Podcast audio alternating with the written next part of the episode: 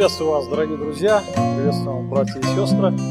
Сегодня мы с вами будем э, продолжать размышления над Евангелием от Матфея. Э, сегодня мы будем с вами говорить о семье.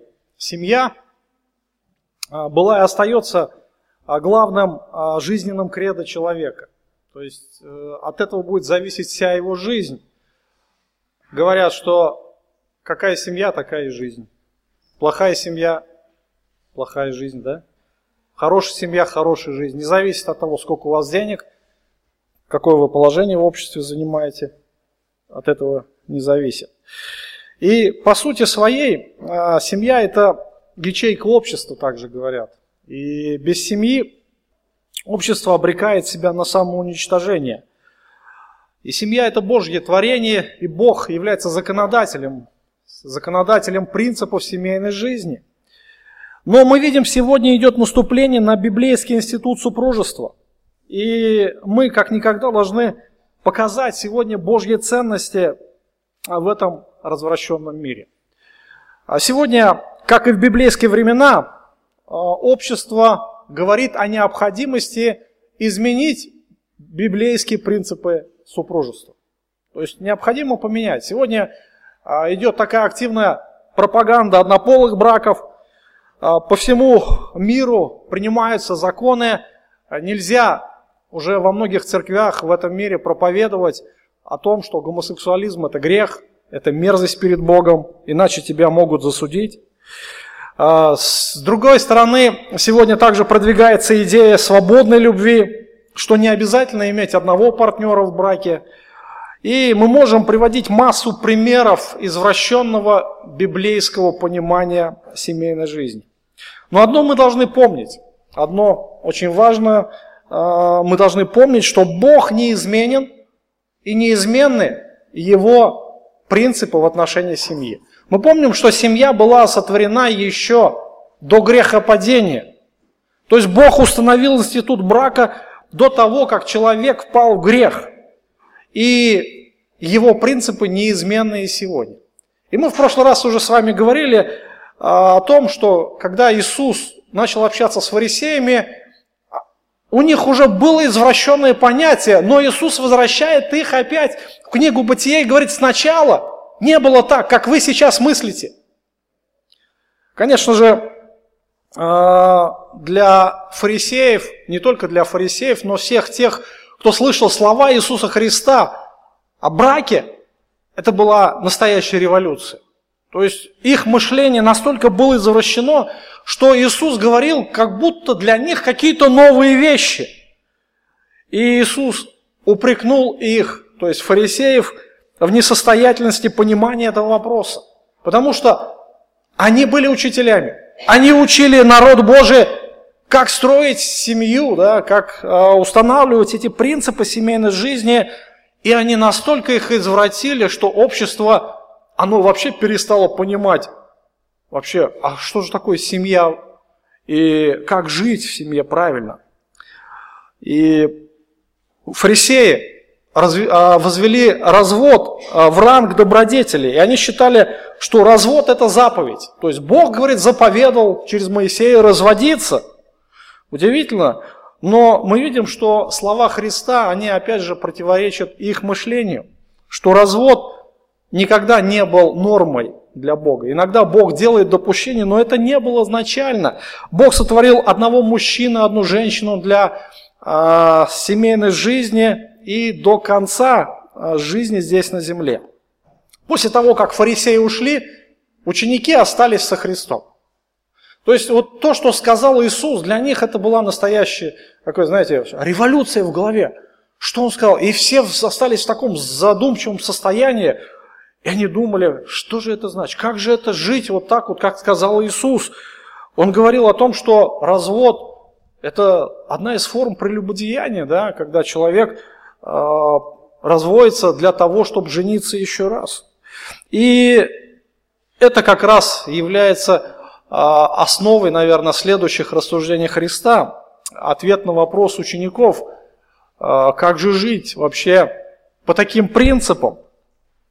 К тому моменту э, в обществе сложились стереотипы уже, то есть у них были определенное понимание, что семья – это и дальше следует толкование.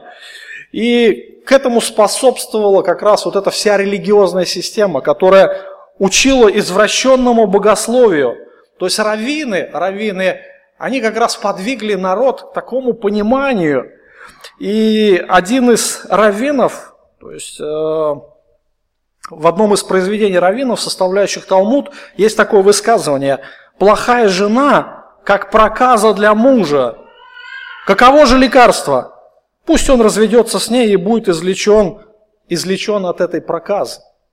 То есть плохая жена – это проказа, и освободиться можно лишь только при одном – развестись, и все.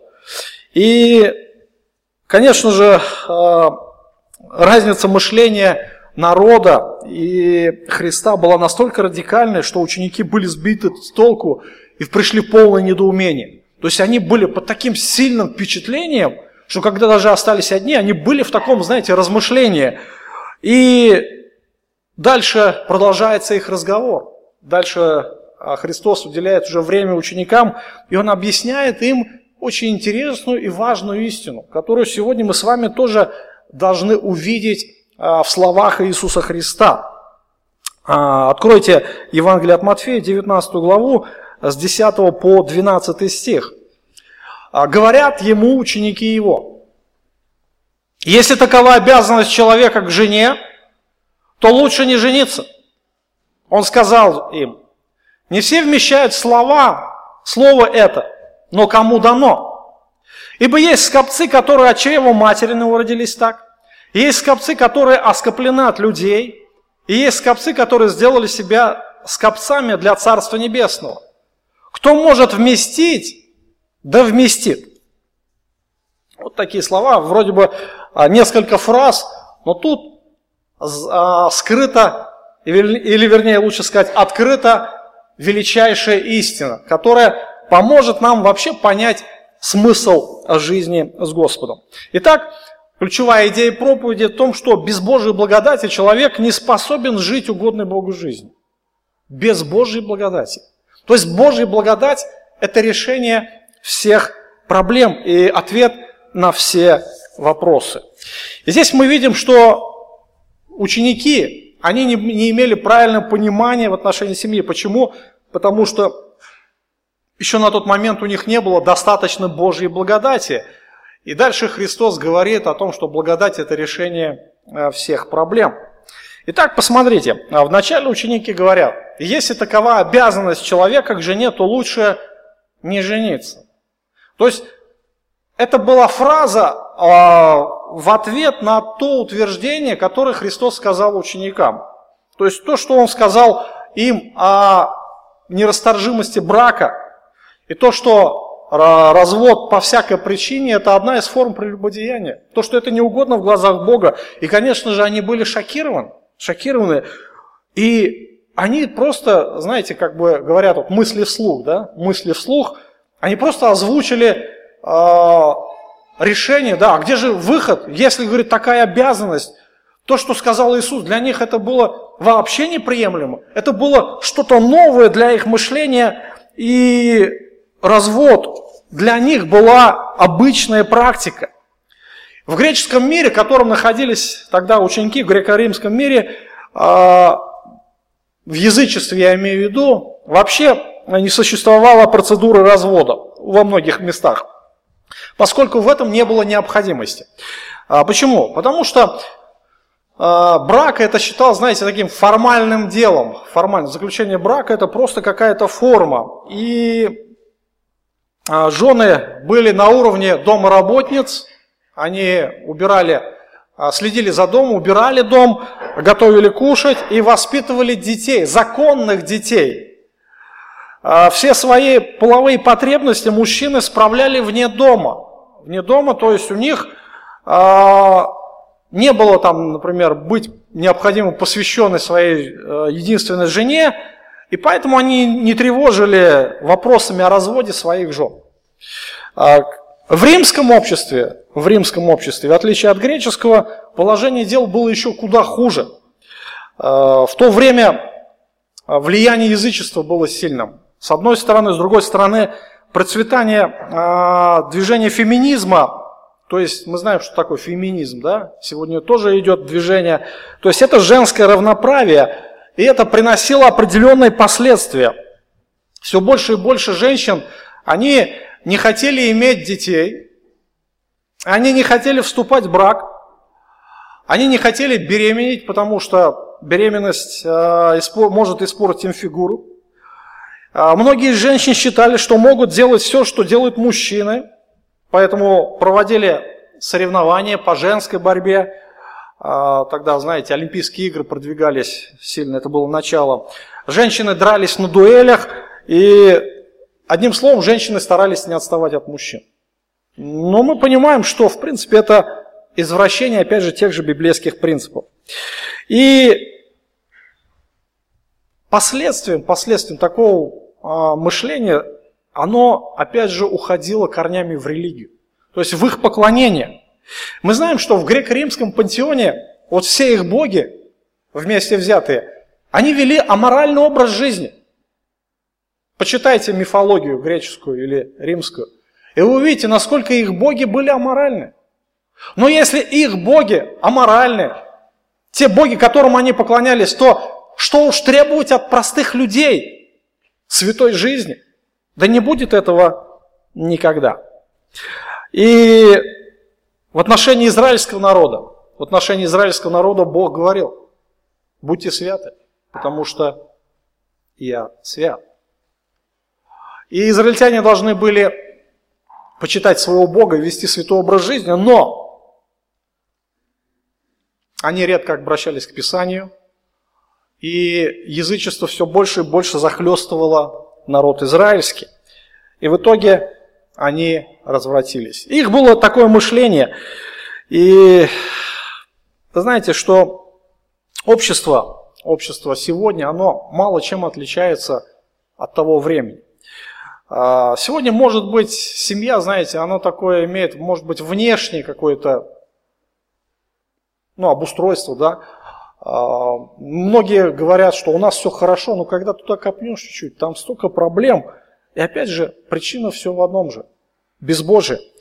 Сегодня общество, может быть, и не верует в, Рим, а, не верует в греко-римский пантеон, но сегодня общество культивирует другую религию под названием эгоизм. И сегодня то поколение, взращивается то поколение, которое не осознает, опять же, той ценности брака, библейского брака. И для, сегодня для многих людей раз, развестись и иметь, завести новую семью – это вещь обычная, вы знаете, это норма.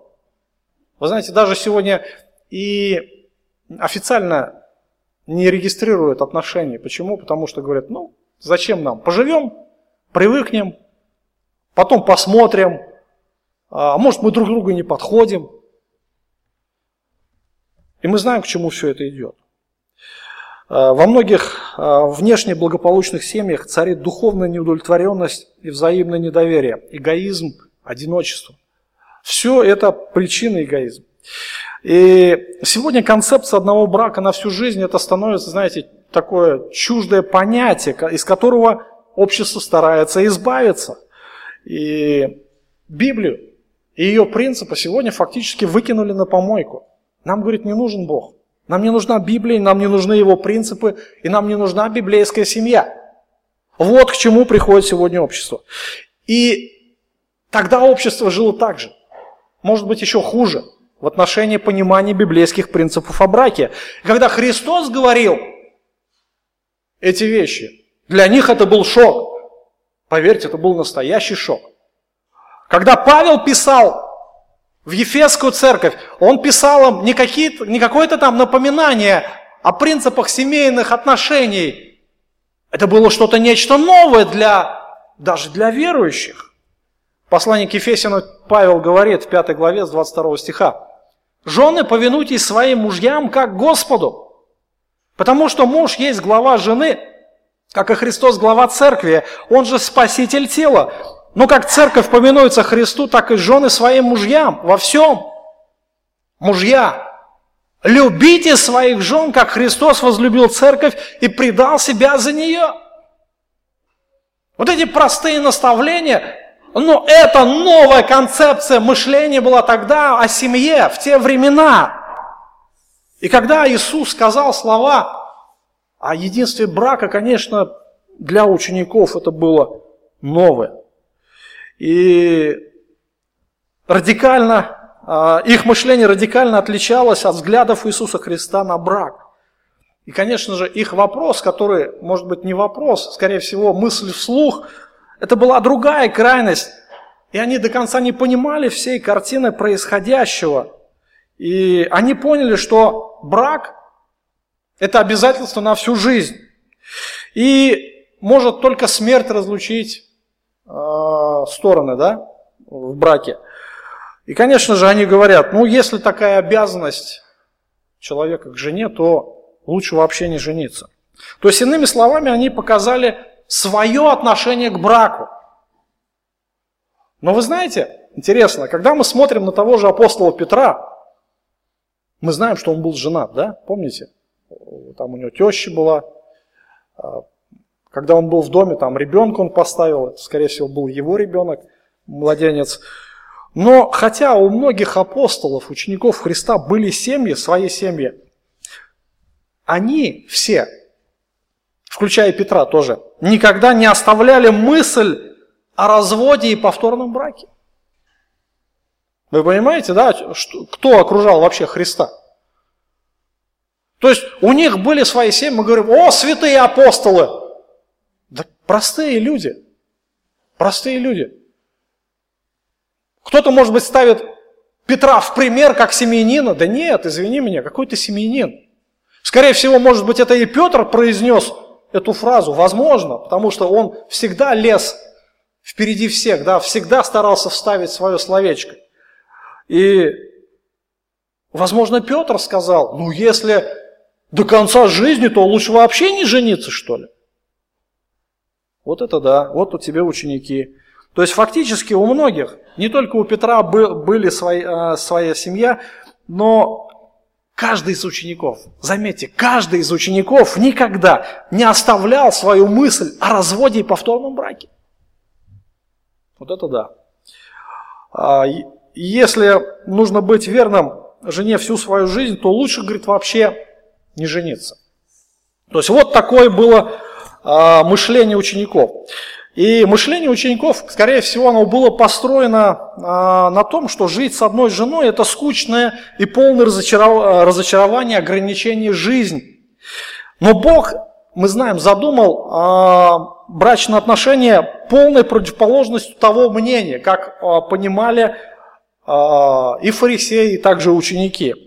А, Бог благословляет такой преданный союз таким образом, что состоящий в браке человек и принявший на себя вот эти обязательства брака, посвященности в браке, муж и жена никогда не испытают этого, что могут себе представить ученики. И вот эти пожизненные брачные обязательства а, не могут быть причиной уклонения от брака. И мы видим, что, конечно же, ученики, они а, были смущены, они не понимали, как же жить до конца с одной женой?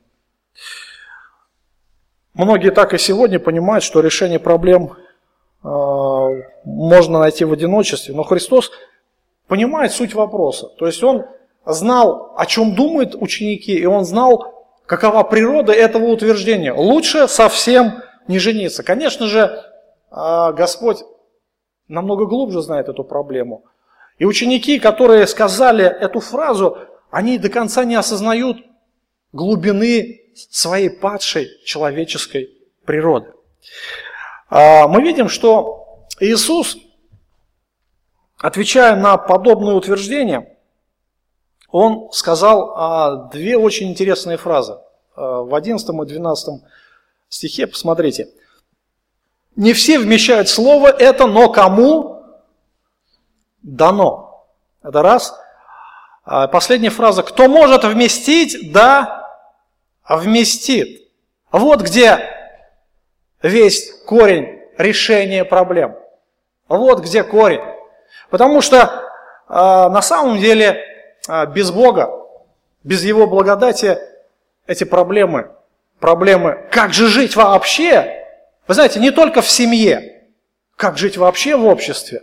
И если ты действительно хочешь еще жить богоугодной а, жизнью, то как вообще жить?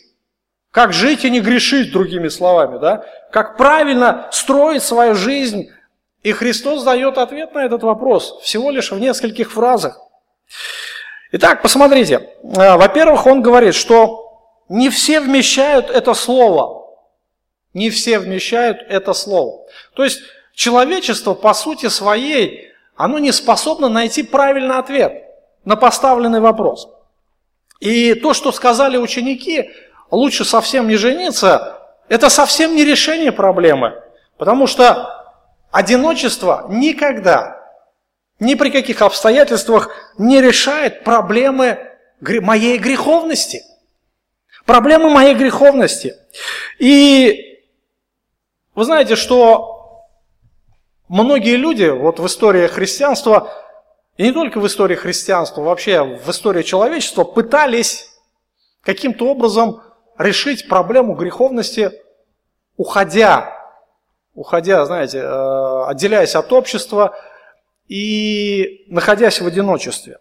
Но мы видим, что это нисколько не решило проблему их внутреннего греха. Движение монашества, которое получило активное развитие в IV веке, после того, как Константин пришел к власти, оно несло в себе тоже идею безбрачия, которая позже стала одним из постулатов а, греко-римской, вот этой католической церкви и русской православной церкви. А, идея заключается в том, что семья – это нечто, что несет в себе множество искушений и забот. Может быть, это является правдой, но не всей. Что э, Бог сотворил семью для того, чтобы супруги удовлетворяли физические и духовные потребности друг друга. Но одиночество не решает проблемы моей греховности. А, греховное сердце несет в себе проблемы как для одиноких, так и для женатых. Нет разницы, в каком положении находится человек. Он грешник. Его греховное сердце всегда будет нести проблемы. Проблемы, прежде всего, для меня лично, а потом и для окружающих. Вы знаете, что много а, людей, много людей а, становятся одинокими, а, терпят постоянное разочарование, искушение, ненужное одиночество по той или иной причине. Опять же, избежание брака, оно лежит сегодня в обществе на основе эгоизма. Некоторые озабочены внешним видом избранника, другие его характер, другие а, не хотят, чтобы кто-то вторгся в их мир, что-то менять. А, у меня есть уже определенный уклад, и я не хочу что-то менять в своей жизни. А, другие, возможно, ищут совершенного супруга, начинают смотреть, начинают, знаете, идеал какой-то в голове создали, и потом начинают выбирать. Ага. И потом уже 40 лет человек так и остается один. Представление а, римская а, католическая церковь о том, что живущие в целебате священники и монахи по необходимости более преданы Богу, является глубочайшим заблуждением.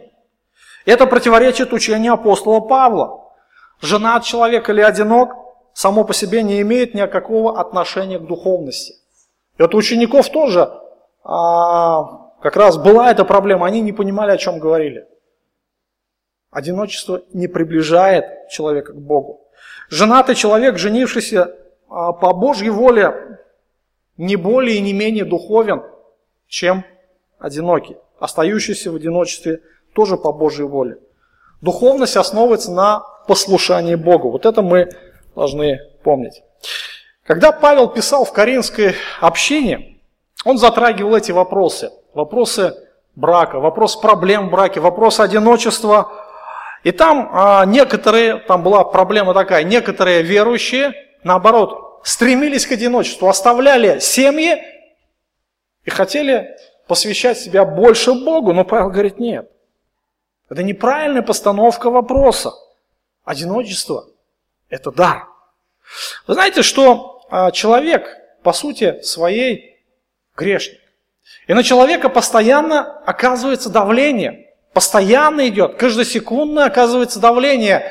Как снутри, так и снаружи. Мы знаем, кто враги душ человека. Мы знаем, а, по Писанию Бог нам открывает этих врагов, что это мир. Мир, который давит на нас, на верующих, не только на верующих, наверное, на всех людей снаружи, пропагандируя свои а, похотливые желания, эгоистичные желания, а, пропагандируя все, что связано с плотью, все, что связано с безбожием. Апостол Иоанн говорил, что все, что в мире, это похоть плоти, похоть очей и гордость житейская. Также на человека а, идет а, атака изнутри, греховная плоть, которая всегда будет вести а, к похотливому, к развратному образу жизни. Она будет постоянно искушать человека, но также внутренний, вернее, невидимый внешний духовный мир, сатана и его демоны, которые наполняют всю землю, которые несут ложь и заблуждение. И когда человек подвержен воздержанию, то он становится объектом повышенного искушения и нападок врагов душ. Вы понимаете, что когда человек говорит, я не буду жениться, и я хочу быть угодным Богу, э, это не решает его проблемы. Оставаться в одиночестве – это не выход для человека. Но с другой стороны, брак – это тоже не решение проблем человеческой греховности. Например, как-то угасить свою похоть. В принципе, а, да, проблема, может быть, это частично решается в браке, а, но человек как был грешником, так и он остается. Женат он или не женат, он грешник. И как быть человеку? Ученики попали, знаете, в такую ситуацию, они увидели эту проблему, которую сказал Иисус – но они говорят, по-другому-то мы жить не можем. И что нам делать? Ну, может быть, вообще не жениться, что ли? Нет. Это не решение проблемы. А, Господь говорит о том, что одиночество не решает проблем, но решает проблему Божия благодать. И он говорит о том, что э, слово, не все вмещают это слово, но кому дано. Люди не могут понять, но может понять именно тот человек, кому Бог дал такую способность, кому Бог дал такую возможность. И Христос говорит о том, что Слово дано. Это то, что, например, у человека нет, но ему даровано кем-то другим, да, что-то. Например, у меня нет денег. Я вот хоть что, хоть что делай, да, у меня их не прибавится, да, могу попрыгать, их не прибавится. Вот если мне их кто-то даст, они у меня появятся. Вот так же и здесь. Понимание вопроса и решение этого вопроса не лежит внутри человека, в его сфере, в его жизни, но оно исходит извне, оно исходит свыше, оно исходит от самого Господа, который дает решение этой проблемы. Не нужно искать ответ на эти вопросы. Ответ прост. Нужно просить у Бога, и Он даст. Сам человек не может решить проблему своей греховности. Он, а, в каком бы он положении ни находился, в каком бы социальном статусе он не был, а, в каком бы он был материальном достатке, он никогда не решит проблему своей греховности. Грех – это составляющая его жизни, и никто не может решить проблему своими силами.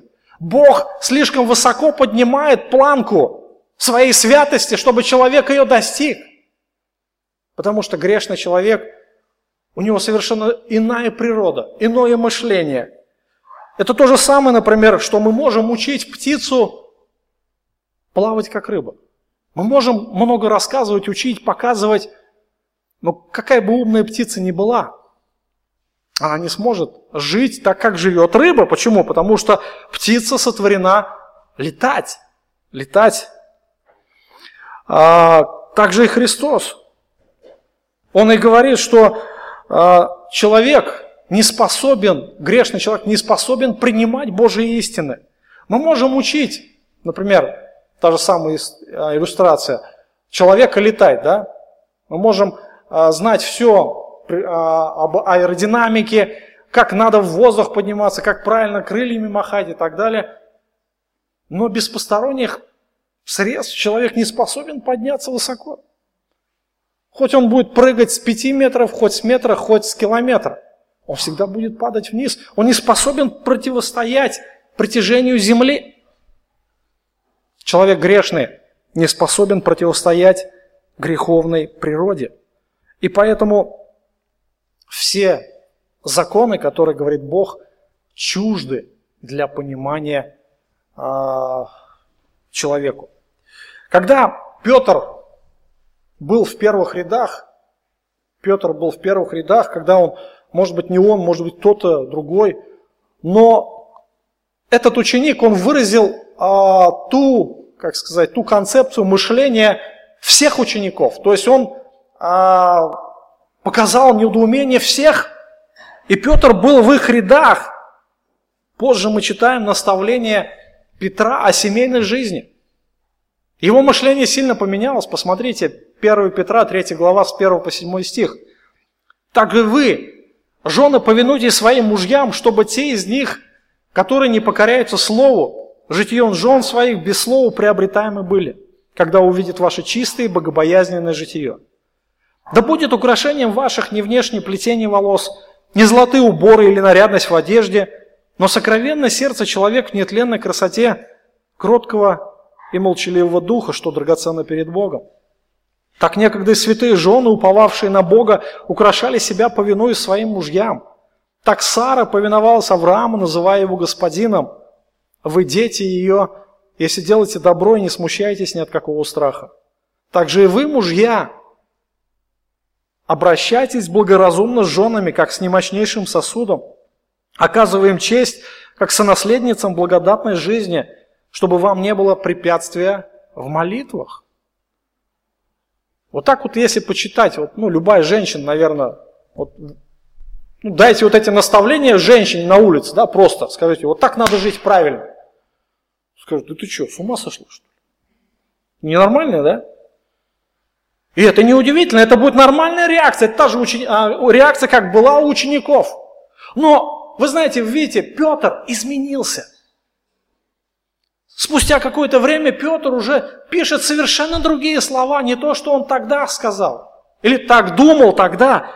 Но все это произошло э, совершенно радикально, поменялось мышление. Почему вопрос? Ответ один. Действие Божьей благодати. Петр не только с, а, говорил об этом, он показывал пример. Почему? Что произошло? Благодать вошла в его жизнь. И мы видим колоссальные изменения в мышлении Петра. Почему? Потому что Бог дал ему эту способность. Это не от человека, это от Господа. Благодать решила проблему его непонимания. Вы знаете, что без благодати вообще никакая жизнь невозможна, нормальная жизнь. Ни семейная, а, никакая другая, тем более вечная. И мы знаем, что благодать действие благодати, оно а, возможно только после того, как человек примирится с Богом. Грешный человек, он враждует с Богом. И он живет совершенно иными принципами, нежели Господь. И прежде чем жить богоугодной жизнью, вначале надо примириться через веру в Иисуса Христа, в Его искупительную жертву. Христос взял наше проклятие греха и понес осуждение на Голгофе.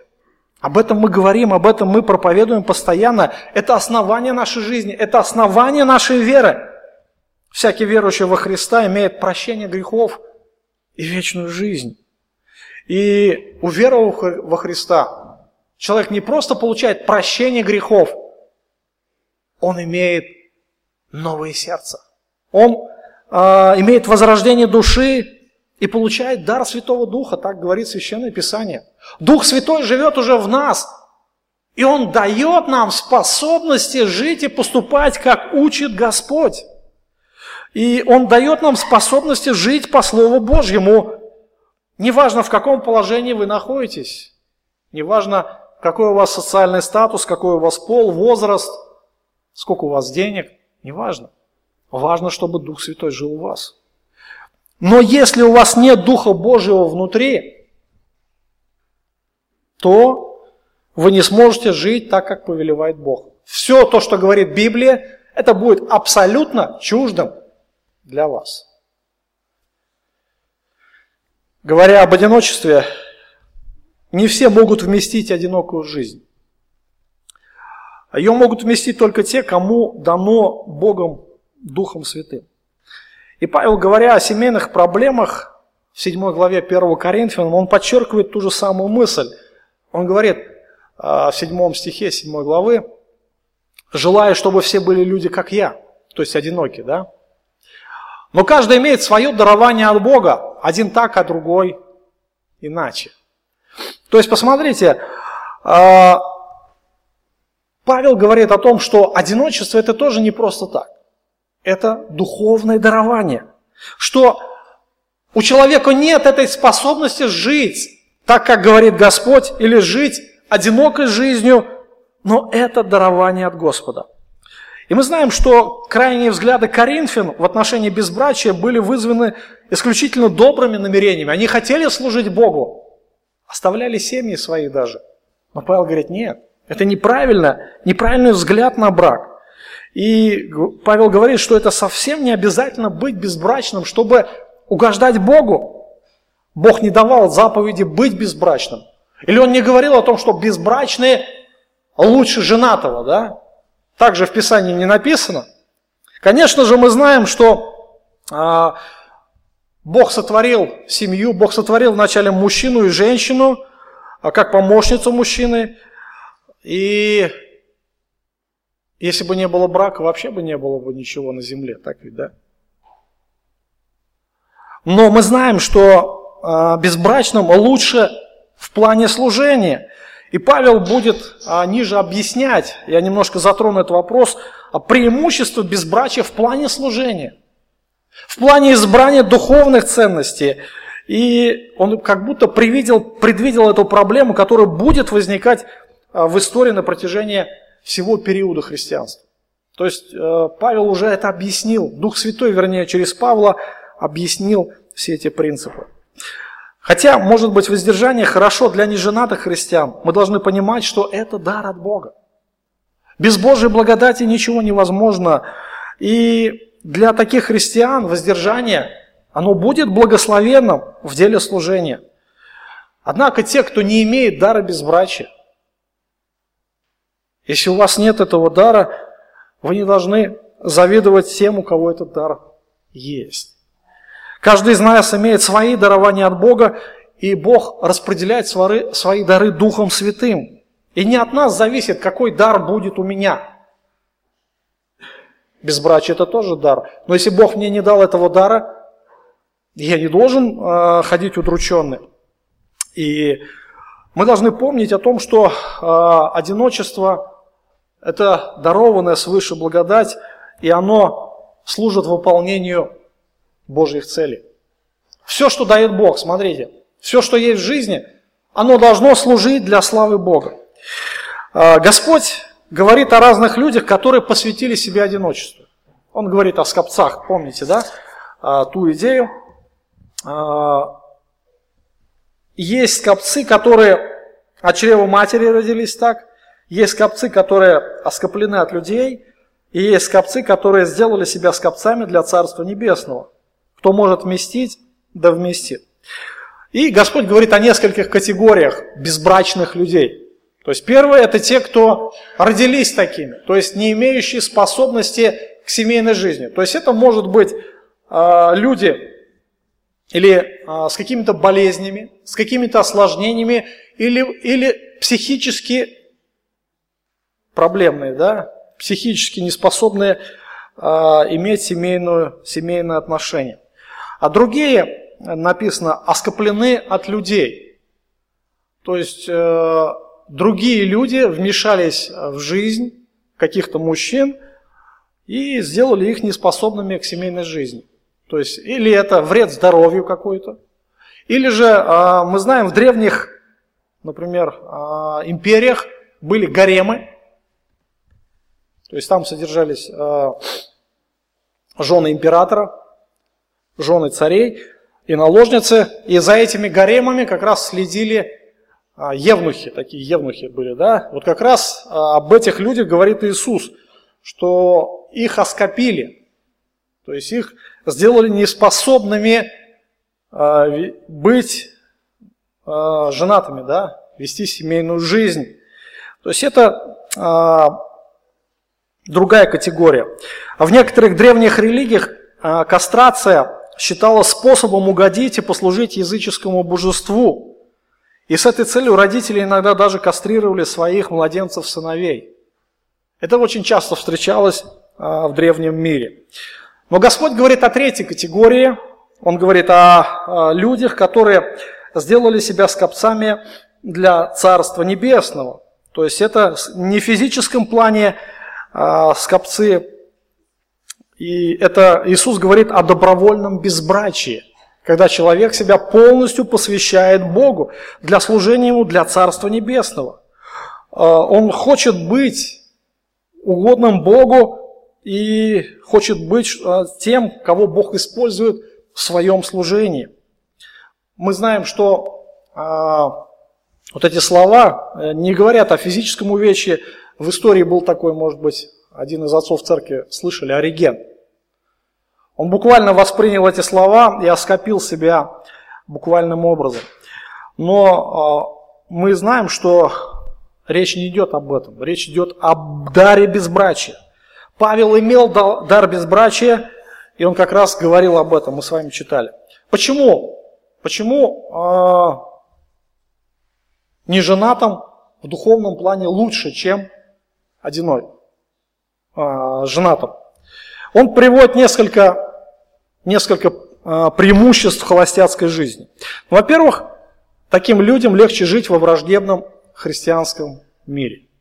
То есть, э, когда христианство находится в гонении, когда, а, например, мужа сажают в тюрьму за веру, жена с детьми остается. Считай, кормилец лишается, да? Как, как бы у них складываются определенные сложности с пропитанием.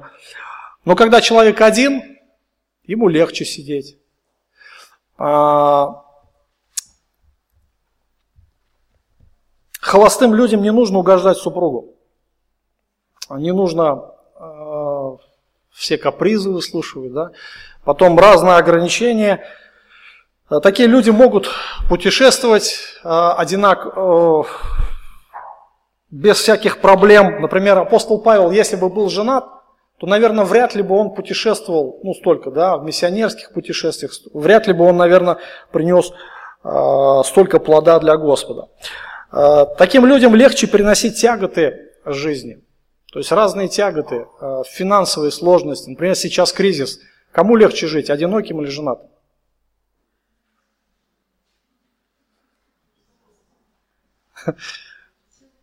Мы понимаем, да? Но самое проблемное, это не нужно переживать горечь утраты. Горечь утраты, когда один из супругов умирает. И если семья долгое время, и супруги так привыкли друг к другу, это действительно это страшная потеря, это страшная депрессия, это, не знаю, жизнь просто выбивает на какое-то время, на продолжительное даже время из колеи. А, но другая сторона, неженатые не знают всех благословений и прелестей, которые несет в себе брак. Это на самом деле так. У одиноких а, намного больше выборов духовных приоритетов, и они могут избрать то, чего не могут позволить себе женатые. Вы знаете, а, мы сейчас не говорим, мы не говорим о том, что, что лучше, быть женатым или быть неженатым. Конечно, у неженатых есть приоритеты, есть преимущества в духовной жизни, но каждому дано свое от Бога. Если у вас нет дара одиночества, не стремитесь к этому, да. А, важно, важно, апостол Павел говорит, быть посвященным Богу. Неважно, в каком ты положении находишься, неважно, где ты находишься, важно стремиться к познанию Господа. И вы знаете, что а, Господь говорит, кто может вместить, тот да вместит. Не всем дана эта прерогатива. И в каком бы ни был положении человек, он не может жить без Божьей благодати. Вот это главное. Ученики, кто-то был женат, кто-то не женат, и Господь им говорит, кто может это вместить? Он может вместить. Почему? Потому что эта способность дана человеку от Господа. Слова Божьи – многим людям кажутся чуждыми, невозможными для исполнения по причине отсутствия благодати.